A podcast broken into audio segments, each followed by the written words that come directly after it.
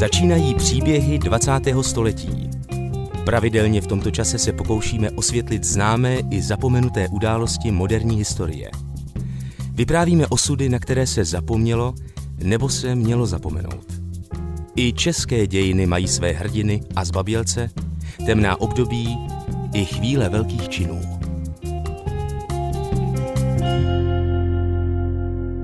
Před 20 lety jsme chodívali navštěvovat válečné veterány do pražského hotelu Legie, kde sídla a dodnes sídlí Československá obec legionářská.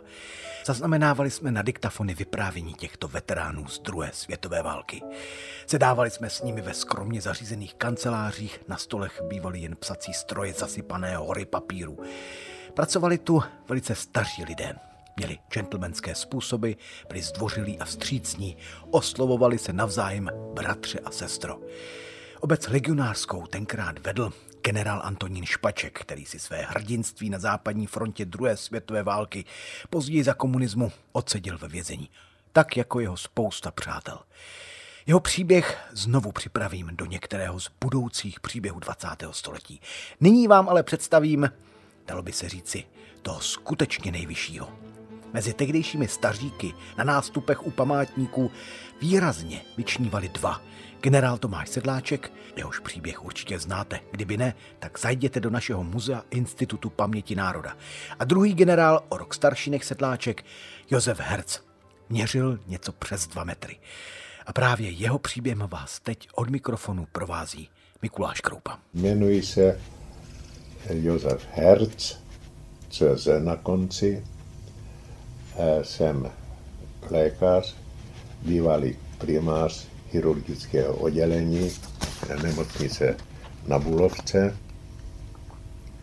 Narodil jsem se 11. srpna 1917 jako čtvrtý ze šesti bratrů na samotě Čalovka u obce Egreš. Čalovka to bývala usedlost na samotě na východním Slovensku. Tvořili různá obytná stavení, ve kterých deputátníci, pomocníci bydleli s celými rodinami. Židovská rodina hospodařila tady na východním Slovensku nedaleko maďarských hranic. Nejbližším městem, asi 50 kilometrů vzdáleným, byly Košice.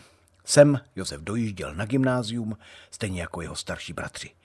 Nejstarší už studoval medicínu a inspiroval svého mladšího brášku Josefa. Široko daleko nejlepší studium nabízela Univerzita Karlova v Praze. Ke studiu nastoupil v roce 1939. Ten rok, jak víte, začala válka. Po delším rozhovoru s říšským kancléřem, po zjištění situace rozhodl jsem se prohlásit Josef neměl ani uzavřený druhý semestr a Hitler nechal české vysoké školy zavřít. Československo přestalo existovat, vznikl protektorát a slovenský štát, spojenec nacistů. Josef pocházel, jak bylo řečeno, ze smíšené rodiny, československo-židovské. A to nyní hrálo podstatnou roli.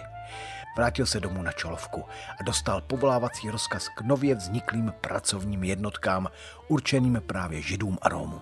Po nástupu se musel přisahat věrnost slovenskému štátu na lopatu. Doslova tak prísahám.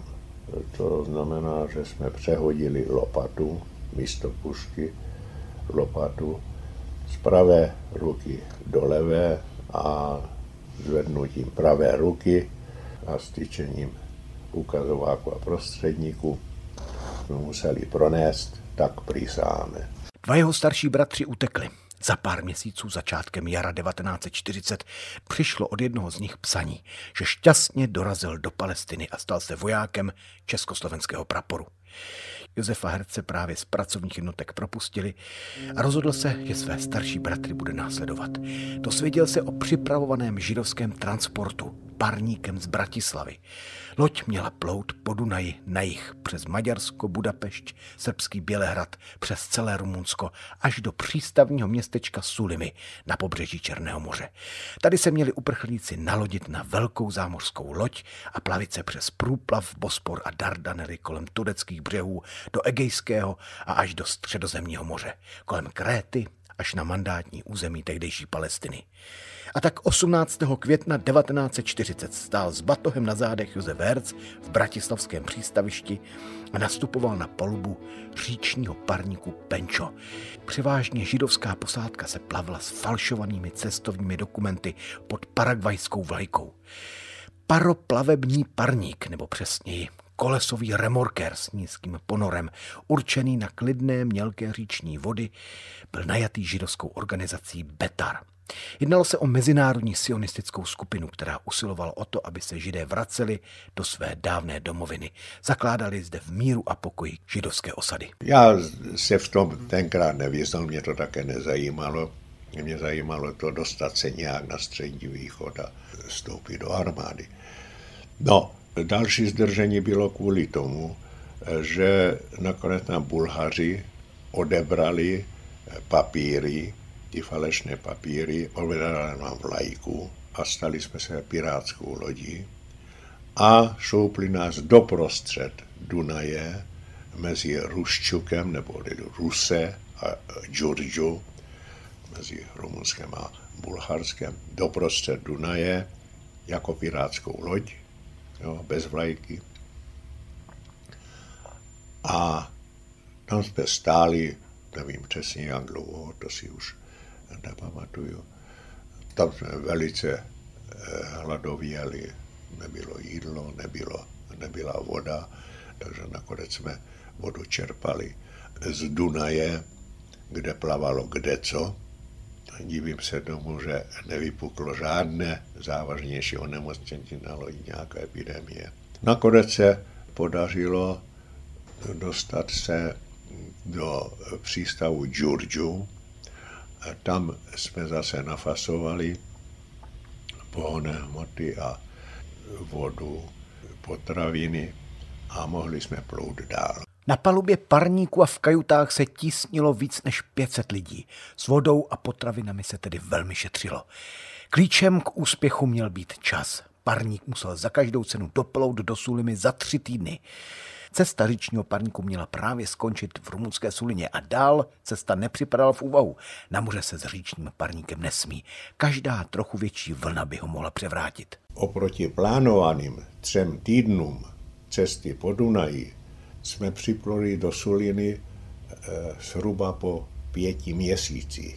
Po pěti měsících tam zámořská loď samozřejmě už nebyla, takže nám nezbylo, než vyplout s tou naší kocápkou s 508 lidma na palubě.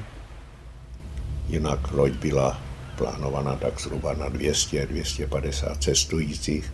Nezbylo nám než vyplout s tou říční kocápkou kolesovou lodi na Černé moře, kde jsme mimo jiné zažili například jednu bouřku, velmi těžké, kdy loď byla otočená 180 stupňů a mysleli jsme, že je náš konec. No, prostě to, to jsme taky všechno překonali. S lodí jež dováží čaj a kávu, pojedu jednou na dalekou jávu. Pojedu jednou na dalekou jávu. Pojedem spolu já vezmeš si s sebou jen kufří. Připluli jsme přes eh, Bosporus do Marmarského moře, připluli jsme prakticky do Carižadského přístavu, odkud nás Turci vyhnali, chtěli jsme po nich vodu, nějaké potraviny a tak. Vyhnali nás a dokonce po nás i vypálili e, z těch přístavních děl. Pluli jsme tedy dál přes Dardanely do eh, Egejského moře a zastavili jsme se na ostrovu Lesbos. Obyvatelé řeckého ostrova Lesbos je srdečně přivítali. Námořníci chodili parník okukovat a kroutili hlavami, jak je tohle možné. Dali jim najíst, posádka doplnila zásoby. Židé zde zažili jiné přivítání než v tureckých přístavech. Za pár dní pokračovali Egejským mořem Parník plul podél tureckých břehů směrem k italským ostrovům do Dekany. Dnes jsou již tyto ostrovy řecké. Tady je s údivem Italové vítali jako děti štěstěny, propluli totiž minovými poli. Parník Pančo měl ovšem tak nízký ponor, že na morské miny ani nedosáhl. Posloucháte příběhy 20. století. Jak vůbec dokázal parník plout správným směrem k Palestině? Na můstku velel pozoruhodný člověk, postarší kapitán, původem Rus, bělogvardějec, kterému chyběla jedna noha. O končetinu přišel v rusko-japonské válce v roce 1907 v tichooceánské bitvě u Port Arturu. Tento zdatný námořník dokázal podle mapy a kompasu určit přesnou polohu. Z italských Dodekanes vyrazili přes středozemní moře správným směrem na jihovýchod do Palestiny kolem Kréty a Kypru. Cesta má asi přes 600 námořních mil. Protože byl poměrně nedostatek sladké vody, eh, tak kapitán dovolil částečně použít taky eh, mořskou vodu pro kotle.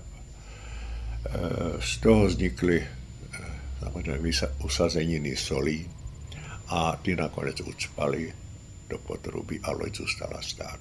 Kapitán odhadl místo, kde se parník volně unášený vlnami nachází. Po asi pěti hodinách na obzoru spatřili ostrov Kamilionesi. Bylo poměrně velké vlnobytí. Eh, kapitán říkal, no bylo by dobře, eh, kdyby se nějaký dobrovolníci vydali v záchranném člunu eh, na ostrovek a podívali se, kde by bylo nejvýhodnější, aby loď přistála, poněvadž kdybychom přistáli ze severu při tom velkém vlnobytí a při pravděpodobném skalnatém pobřeží, tak to by byl konec lodi. No, takže pět dobrovolníků, mezi nimi já, jsme si sedli do záchranného člunu, eh, dostali jsme se k ostrovku, eh, to jsme viděli, že severní část eh, je skála, vysoké skály s velikým vlnobytím. Takže jsme obepluli eh, západní část ostrovku a zjistili jsme, že na jižní části je taková písečná pláž, která by byla výhodná pro přistání. Mezitím se začalo smívat, my jsme z toho ostrovku dávali znamení, Eh, lodi, ale oni to nepochopili a nakonec je ty vlny hodili na ty skály a to už bylo kolem půlnoci za tmy. A podařilo se nám nakonec všechny lidi bez nějakého většího zranění dostat na ten ostrovek.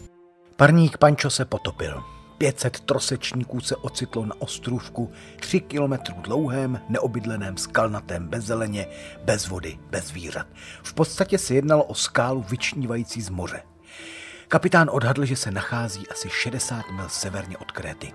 Obrátil se na zoufalé, vystrašené trosečníky, kdo se vypraví do vln a bude v malém záchranném člunu veslovat pro záchranu. Zase těch pět dobrovolníků, mezi nimi já, jsme se vydali na cestu v tom záchranném člunu směrem na Krétu. A skutečně k večeru vypluli jsme dopoledne a k večeru jsme už viděli nějaké světla, pravděpodobně světla majáku z Kréty. Ovšem eh, nějaký mořský proud nás pořád hnal jako eh, směrem jako na jich a najednou nám ty světla po pravé ruce mizely a ráno už jsme žádné světla a vůbec nic neviděli. Byli jsme zase na otevřeném moři. No, tak jsme veslovali ještě dál, ale síly nám samozřejmě ubývaly, taky jsme neměli dohromady žádnou vodu, žádný proviant. A už jsme jen leželi zoufale. Trosečníci leželi zcela odevzdáni osudu v pohupujícím se člunu. Pražilo na ně slunce, teplota se šplhla k 50 stupňům Celzia. Neměli co pít ani co jíst.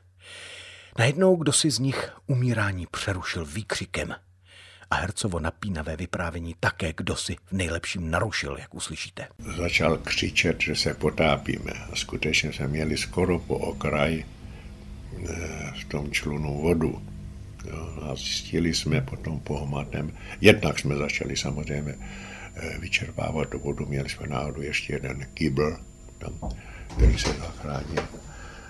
A Kdyby náhodou někdo volal, tak Špaček dneska nepřijde. Ne, ne. Generál Antonín Špaček býval ve svých 90 letech velmi vytíženým mužem. Vraťme si ale zpět do středozemního moře na malý záchranný člun s pěti trosečníky, mezi kterými se nachází i Josef Herc, žíznivý, hladový, spálený od sluníčka. A skořápkovitý dřevěný člun se potápí, je plný vody, pět mužů se střídá o kýbl a slanou vodu vylévají zpátky do moře. Josef pohmatu nachází díru na dně po vypadlém suku. Podařilo se nám z nějakého kousku dřeva udělat jakýsi provizorní špunt, který jsme dali. No, takže nebezpečí, aby se ta, ten šut potopil, eh, přestalo.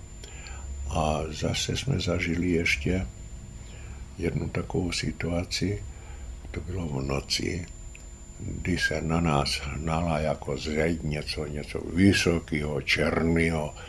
No tak ten jeden z nás pěti byl turecký námořník, říká, no to je obrovská vlna, ty bývají Eh, ve v moři a vůbec na moři. Ojediněle obrovské vlny.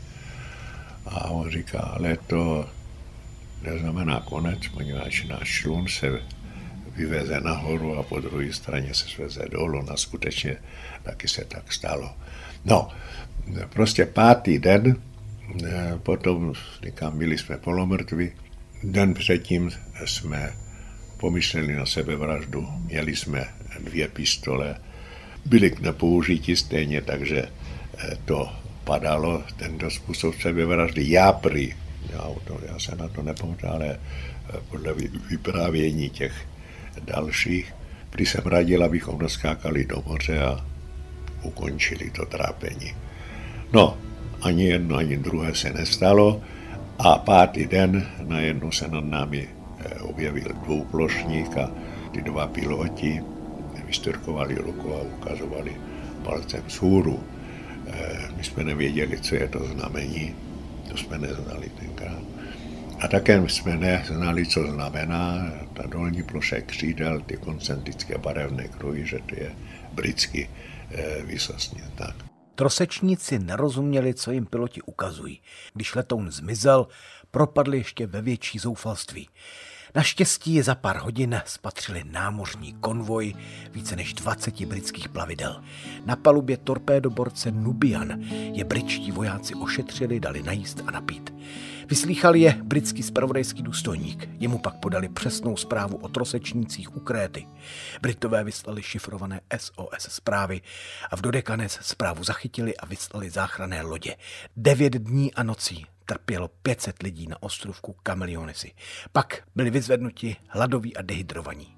Byli odvezeni na řecký ostrov Rodos, kde se všichni zotavili. Za záchranu vděčí pětici mladých mužů, kteří pět dní přežili na moři a nevzdali se života. A jedním z nich byl Josef Herc. S lodí jež dováží čaj a kávu, pojedu jednou na dalekou jávu Pojedu jednou na dalekou jávu. Pojedem spolu já Nyní mi prosím dovolte malou vsuvku. Blíží se Den válečných veteránů. V sobotu 11. listopadu se tato země, tak jako loni, vyzdobí vlčími máky. Lidé si ten den připínají na své oblečení kvítky vlčích máků. Jedná se o symbol úcty k válečným veteránům. Kvítky si můžete pořídit i u paměti národa. K dispozici jsou na tisíce místech v republice, v trafikách, knihovnách, různých obchodech, ale i na internetu paměti národa. Výnos z této sbírky putuje Centru pomoci paměti národa, které se právě stará i o odbojáře, aby nežili v izolaci a v bídě. Menší část výtěžku putuje dokumentaristům paměti národa. Vše o sbírce najdete na denveteránů.cz.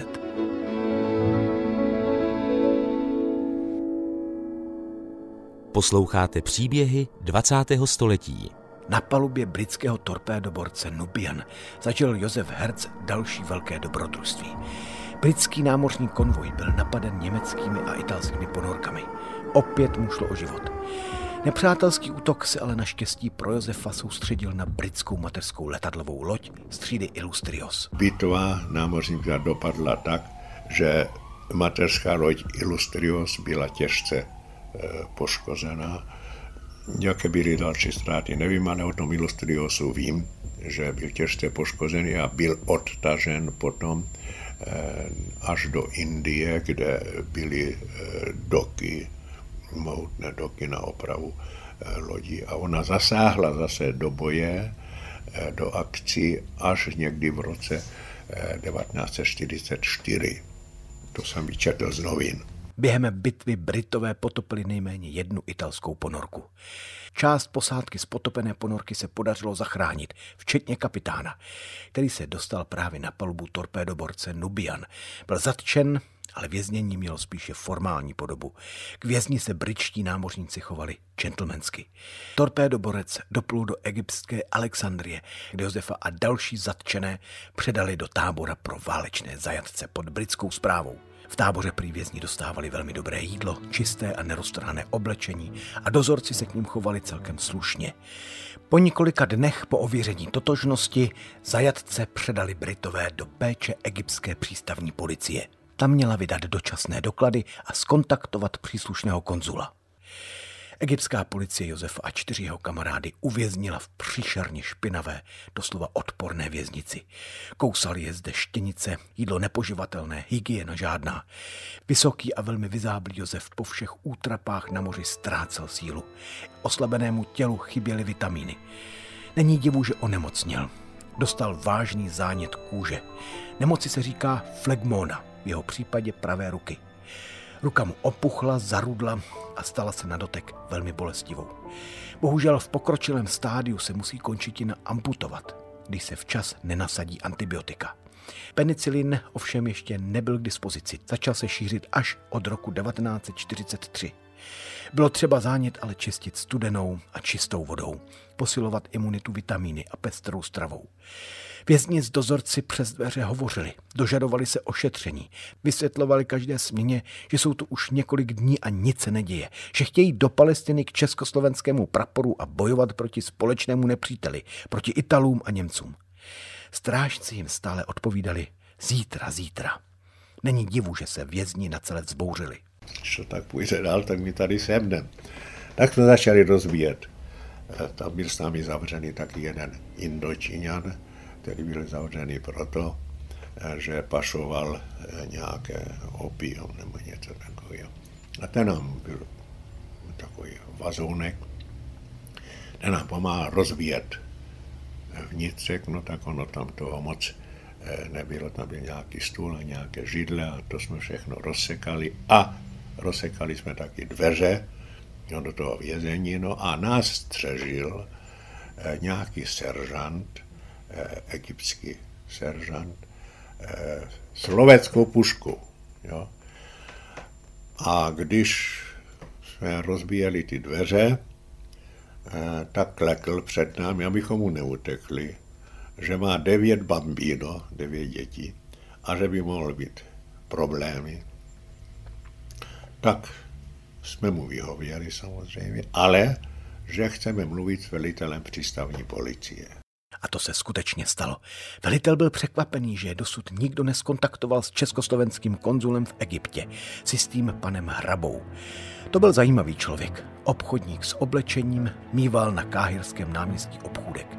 Ještě ministrem zahraničí Edvardem Benešem byl pověřen, aby v Egyptě zastupoval Československo. Pan Hraba vědnal na přístavní policii okamžité propuštění a Josefa dostal do nemocnice, kde mu ruku ošetřili a zachránili. Díky panu Hrabovi podal Josef žádost o vstup do československé vojenské mise na úřad v Jeruzalémě. Už nebyl zajatec, nýbrž čekatel. A tak s ním i místní úřady zacházely. Ono, než jsme dostali papíry někdy na jaře eh, roku 41, tak jsme byli v internaci. Ale to byla taková parádní internace, my jsme chodili taky do města, do Alexandrie, mezi tím nás e, lidi, kteří nás navštěvovali, pořádně oblékli, i nějaké peníze nám dali, takže to, ta internace nebyla tak zlá, spíš bylo zlé, zlé to e, čekání. Ten turecký námořník dostal velmi brzo papíry a tudíž e, ho nalodili v Alexandrii e, směrem ta loď měla plout do Mersiny, byla potopena, torpedovaná, potopena, on tam chudák zahynul.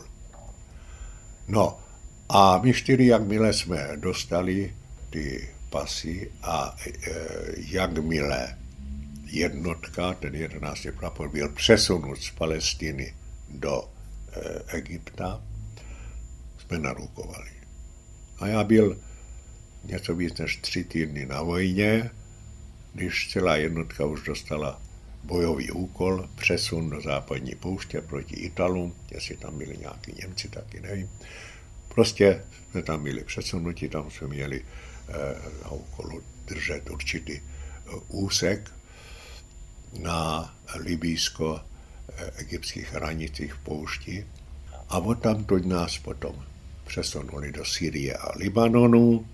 Když eh, Syrie a Libanon byly zlikvidovány, tak eh, vrchní velitel ze středního východu, pan Maitland Wilson, se tázal našeho velitele, tehdy už plukovníka Klapálka, kam bych chtěl. Jestli na odpočinek, že si zasloužíme odpočinek, jestli na odpočinek na Kypr, anebo někam jinam, třeba do Tobruku. Tak on samozřejmě volil Tobruk. No a byli jsme potom z Alexandrijského přístavu na dvou australských torpedoborcích přesunutí do Tobruku. Nyní je prostor, abych stručně připomněl, co vlastně Čechoslováci v Palestině mezi lety 1940 až 1943 pohledávali. Cesty, jak se na střední východ dostali, jsou opravdu vše různé, jak jsme slyšeli od Josefa Herce. Židé utíkali do Palestiny před Hitlerem, hledali nový domov či vojsko, se kterým by bojovali proti Němcům, fašistickým Italům a vyšistickým francouzským jednotkám v Syrii. Čechoslováci se v polovině roku 1940 sformovali právě v Palestině, v poušti kousek od Tel Avivu, v táboře Gedera. Dodejme, že Izrael ještě neexistoval vznikla až po válce. Prapor se oficiálně pojmenoval 11. československý pěší prapor východní. Symbolicky vznikl 28. října 1940. Prapor byl podřízen britskému velitelství středního východu a velel mu podplukovník Karel Klapálek. V prosinci 1940 se přestěhoval do Egypta, do tábora Sidi Bisr a Agami. Tam vojáci hlavně hlídkovali, a cvičili. Neustále zvyšovali svou bojovou připravenost. Účastnili se se spojenci, hlavně Brity, Indy, Poláky, mnohých pouštních operací v Sýrii, Egyptě. Asi nejslavnější akcí byla jejich obrana, tenkrát velmi klíčového severoafrického přístavu Tobruku. Prapor zpočátku čítal něco přes 200 mužů, u Tobruku se rozrostl až na 650 vojáků a postupně sílil. Čechoslováci se na bojištích vyznamenali. Německá propaganda se snažila vojáky demoralizovat například tím, že do tlampačů vysílali volání Vylezte krysy. Posměšné pojmenování ale československé jednotky převzali a s hrdostí si začali říkat poušní krysy.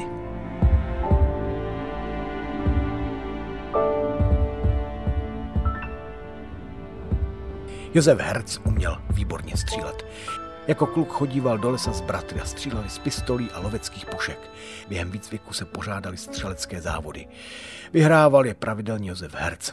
Vystřílel si například krátkodobé volno, což mu ovšem v poušti k ničemu nebylo. Nacházeli se kdesi na syrsko-palestinské hranici, kde měli Čechoslováci hlídky. Josef říká, že se během několika týdnů vžil do vojenské profese. Naučil se zacházet se samopaly, lehkými kulomety, granáty a při obraně Tobruku používal britské protiletadlové kanony Boforsy. Byl vyznamenán za záchranu svého velitele, poručíka, který byl během hlídky postřelený do ramene. Josef mu poskytl první pomoc a odtáhl do bezpečí. Další pochvaly dostával za to, že patřil mezi vojáky, kteří brali nejčastěji hlídky.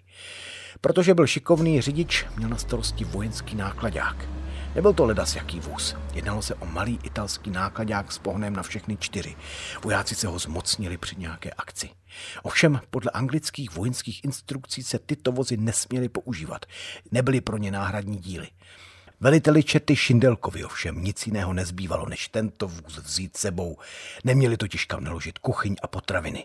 Prapor se přemístěval z jednoho letiště na druhé po rozbitých silničkách. Zařadili jsme se jako poslední vůz do kolony, tak aby to náhodou klapálek nezmerčil. A jestli je vám, jestli jste zažil eh, nějakou takovou kolonu, když kolona jede, tak to je jako harmonika. Eh, a odnášejí tu harmoniku ty poslední vozy, ty musí někdy úplně zpomalit, pak zase musí dohánět a zase zpomalit, a zase dohánět. No a protože ten vůz měl pohon na všechny čtyři kola, tak byl zároveň i dost e, nestabilní při velkých rychlostech. Jo? Já musel dojít, já jsem neviděl, kam jedem, ale potreboval jsem se držet e, ty kolony. Tak jsem to taky rozfofroval, vůz jel velikou rychlostí, nevím kolik, a prostě začal se na silnici rozhoupávat, až se převrátil. Jo. A ve voze byl vedle mě spolujezdec nějaký vojen Gibian a e, vzadu na té kuchyni, na té korbě seděl e, kuchař vojen Jágrik i se psem, kterého jsme si přitáhli z italských pozic a který byl takovým maskotem, stal se takovým naším maskotem. On, Jágrik, odletěl z té korby do terénu, utrpěl zlomeninu bederního obradle, ten pes se zabil a my s tím vojinem Gibiánem zůstali ležet pod hořícím vozem. A když jsem se tak podíval stranou, viděl jsem jeho skroucenou nohu. Naštěstí za námi jeli angličtí e, vojáci, oheň uhásili, vůz vedli a nás odvezli potom všechny tři do polské nemocnice v Tobruku, já měl zlomeninu několika řeber, kromě řady takových drobných ranek v obličeji, poněvadž obličej jsem měl zaryty do silnice, která byla posypaná drobným štěrkem, takže jsem měl plno takových malých ranek v obličeji. Josef Herc měl slomená čtyři žebra. Úře dopadl jeho spolujezdec, vojín Gibian. Tomu polští vojenští lékaři amputovali nohu.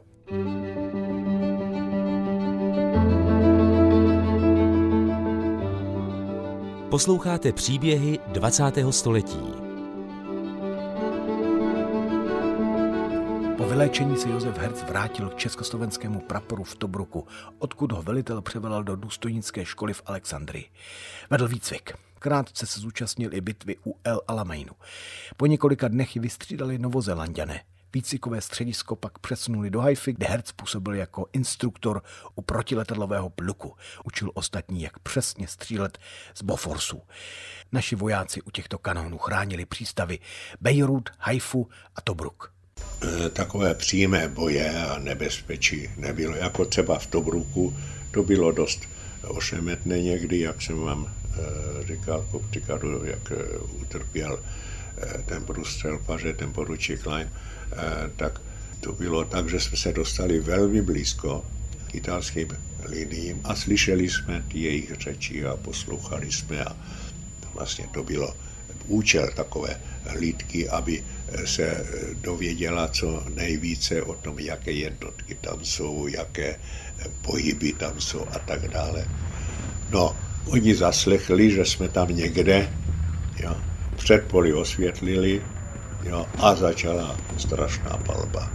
Jednak z pěších zbraní, jednak e, minomety. Prostě to kolem nás lítalo, no a my jsme e, utíkali, ustupovali. Ten jeden z nás, ten vojín Chalupa, ten byl zřejmě z toho tak zmaten, že místo, aby utíkal pryč, tak ustupoval směrem k italským liniím. A když na to přišel, on nám to potom vypravoval, když na to přišel, tak se tam schoval mezi nějaké pitloviny a až do druhého večera do noci tam byl schovan a vrát, my jsme mysleli, že padl, že tam zůstal někde. Vrátil se, měl nějaké menší zranění, ale vrátil se. Josef Herc o samotných bojích, střílení, vojenských operacích příliš nemluvil. Stejně jako většina vojáků. Jakoby samotné válčení žádný příběh nevytvářelo. Vzpomíná spíš na chvíle volna. Vojáci hráli pokr o peníze. Někteří Čechoslováci střední východ opouštěli takřka jako boháči se stovkami britských liber v kapsách. Na pláži Haify vojáci z nudy ve svém volnu házeli italské plechové granáty, co neměli příliš velkou účinnost. Vybuchovali při dopadu. Vojáci z plezíru soutěžili, kdo s nimi dál dohodí. Pitomá zábava skončila, když jeden z granátů zůstal vyset na osnatých drátech, které obklopovaly vojenské pevnosti. Vzal nějaký klacek, se nevěděli, co chce dělat. No, a on šel k tomu granátu a prásk. Do toho granátu samozřejmě granát vybuchl, eh, no a on utrpěl takové drobná poranění. Mimo jiné, eh, také mu eh, rozsekl kůži na šorku a ta, ten jeden jedna kulička mu vyhřezla.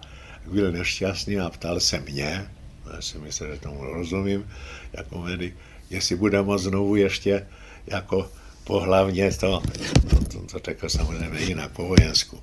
A e, říkali, jo, Tomáši, to ne, to ti nemůže. A stejně skončil potom špatně, protože zřejmě to prováděl ve velkém a neopatrně, takže e, potom chytil nějakou e, pohlavní nemoc a špatně dopadl. No, Hlavně v Alexandrii, ale i v Haifě, v Tobruku, vojáci, kteří pobírali poměrně slušný britský žolt, vyhledávali, jak bych řekl, chvilkovou lásku, obětí a dívčí pohlazení. Ovšem, že nejlépe anonymně. Samozřejmě, že se vyhledávali, vyhledávali bordely. V tom Alexandrii ten bordel se jmenoval Sister Street a tam například se stala následující, eh, následující věc. Eh, u eh, praporu sloužil nějaký, tuším, že se jmenoval Sedláček, četař, už chlap mezi 40 a 50. A eh, ono došel do bordelu, tak správně se musel tam nějak zapsat a musel prodělat tu profilaxi.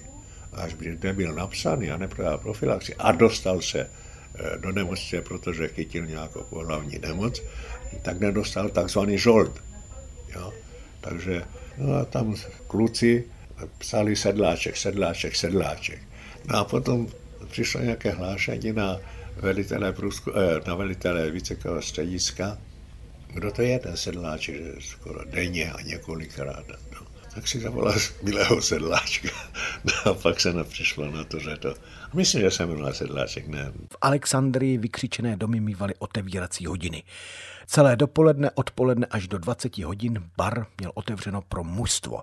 Od 20 hodin výhradně pro důstojníky, kteří neměli omezené noční vycházky a mohli se zdržet déle, vzpomínal pro paměť národa Josef Herz.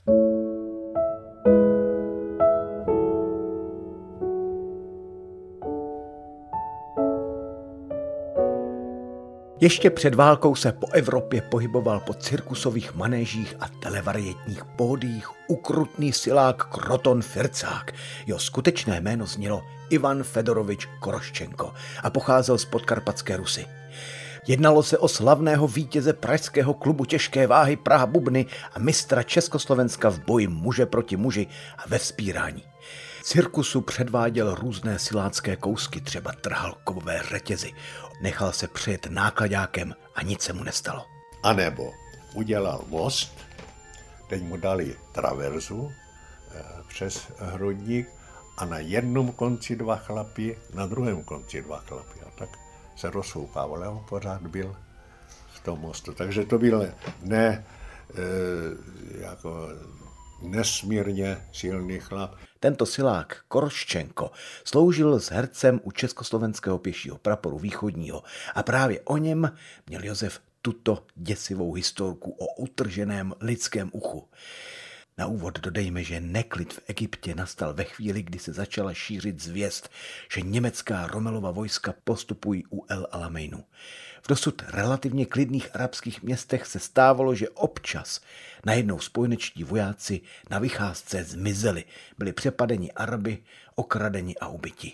Ten Koroštěnko byl na vycházce v Alexandrii a e, protože by býval šel pěšky do, e, do našeho tábora, takže by se tam včas nedostal, tak si vzal arabské, arabského taxika.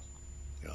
Arabský taxik najednou zastavil v nějakém takovým tmavým dvoře a směrem k autu se hrnuli Arabové v těch světlých bundů. Tak on už věděl, jaká uhodila a podařil se mu nahmatat eh, tam v autě, tak nám to vykládal aspoň ten Koroščenko. Nahmatat eh, tu kliku, kterou eh, ten vůz byl, to zapalování nebylo jako dneska, ale se musel ten vůz natočit klikou. No a vyskočil z auta i s tou klikou v ruce. No a oni na něj, zase, tak on začal je mlátit, oni padali, Jo? Ale jeden eh, na něj skočil eh, a držel se ho jako kliště. A on utíkal směrem k tomu táboru. Ta, a to Araba se nemohl zbavit, tak ho kroutil za ucho. Jo? A když přiběhl do tábora, náhodou to bylo ve stanu, kde jsem taky e, bydlel a měl ruku stále zavřenou a měli zakrváceno. Tak mu říkáme, no ty se nějak zranil taky. No, on nám vykládal, co se mu stalo.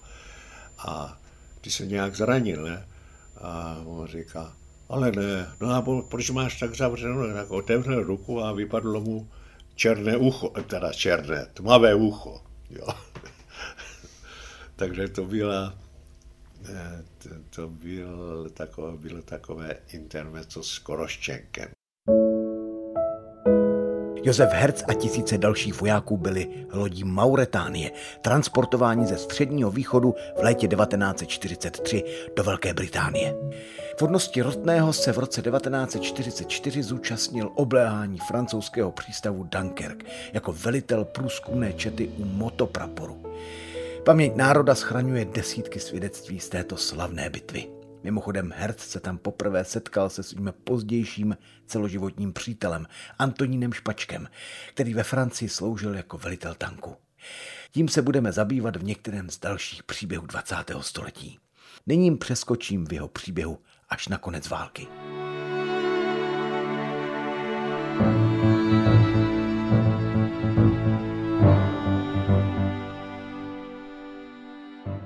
Josef Herz se jako hrdina ověnčení vyznamenáními ze středního východu i od Dunkirku vracel domů na statek Čalovka u vesnice Egreždal na Slovensku.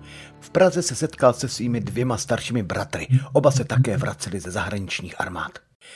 Domov bratři našli srovnaný se zemí. Přes jejich statek přišla východní fronta. Jejich rodiče byli utýraní nacisty. Sedmiletý bráška spadl pod autobus a zahynul. Jeho mladší bratr přežil. Celou válku se ukrýval kdysi schovaný před nacisty. Dalšího mladšího bratra zastřelili v koncentračním táboře. Většina z širokého židovského příbuzenstva zahynula vysílením v koncentračních táborech nebo osvětimských plynových komorách. Josef Herc se vyptával, co se s rodiči stalo. Lidé mu prozradili, že když utekli za hranice, přišel arizátor Maminku kvůli židovskému původu udal, zabavil jim majetek a tatínka doslova zotročil. Nakonec ho dohnal k sebevraždě. Josef Herc, dvoumetrový silák, tohoto arizátora našel. Vyvlekl ho ven na louku, kde se schromáždili obyvatele vesnice, včetně Josefových bratrů. Josef se ho vyptával, jak to bylo s jeho rodiči.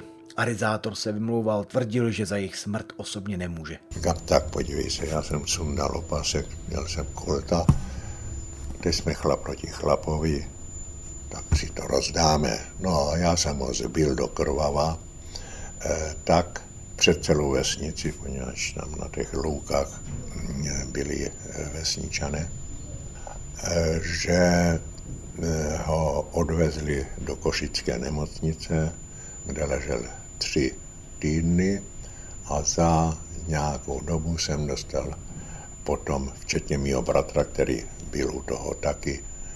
Eh, dostali jsme od eh, vojenského prokurátora z Košic předvolání pro eh, těžké ublížení na těle a tak.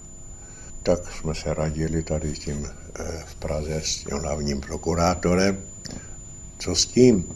Jo, sam, samozřejmě na to jsme, to nás ani nenápadlo, nenápadlo že bychom šli tam k tomu soudu.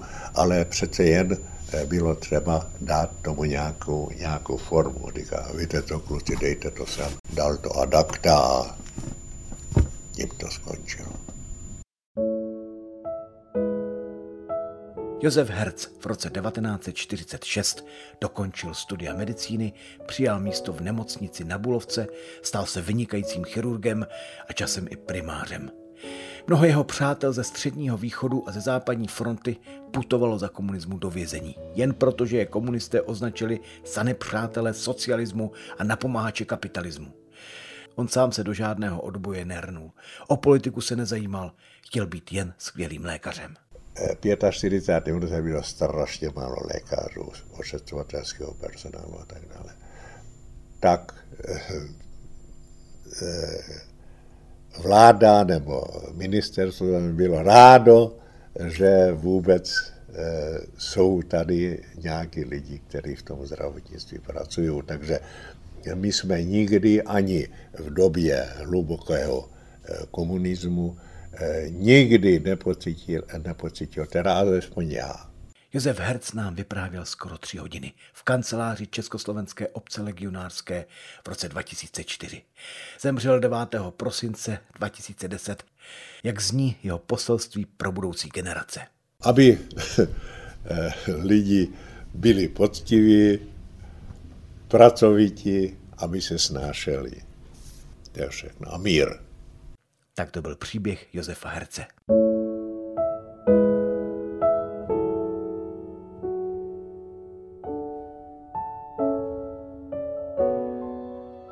Říká se, že národ, který si neváží hrdinu, je bude ve chvílích nejdůležitějších postrádat. A proto nezapomínejme na naše odbojáře z druhé světové války a komunismu.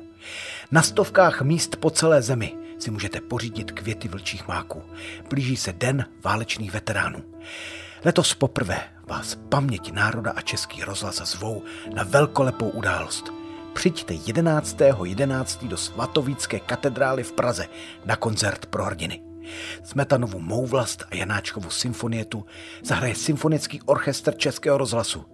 Výtěžek ze vstupného putuje Centru pomoci paměti národa, tedy lidem, kteří nejen dokumentují vzpomínky pamětníků, ale pomáhají, aby naši hrdinové nezůstávali třeba sami ve svízelné sociální situaci. Vše o koncertu pro hrdiny najdete na CZ. Partneři koncertu jsou Libor Winkler, Patria Finance, Tomáš Ruterle, Zpráva Pražského hradu a Metropolitní kapitula. Naslyšenou se těší Mikuláš Kroupa. Tento pořad vznikl ve spolupráci Českého rozhlasu a neziskové organizace Postbellum. Vše o příbězích 20. století najdete na internetu Českého rozhlasu Plus, na portálu Paměť národa nebo třikrát dvojité v postbellum.cz.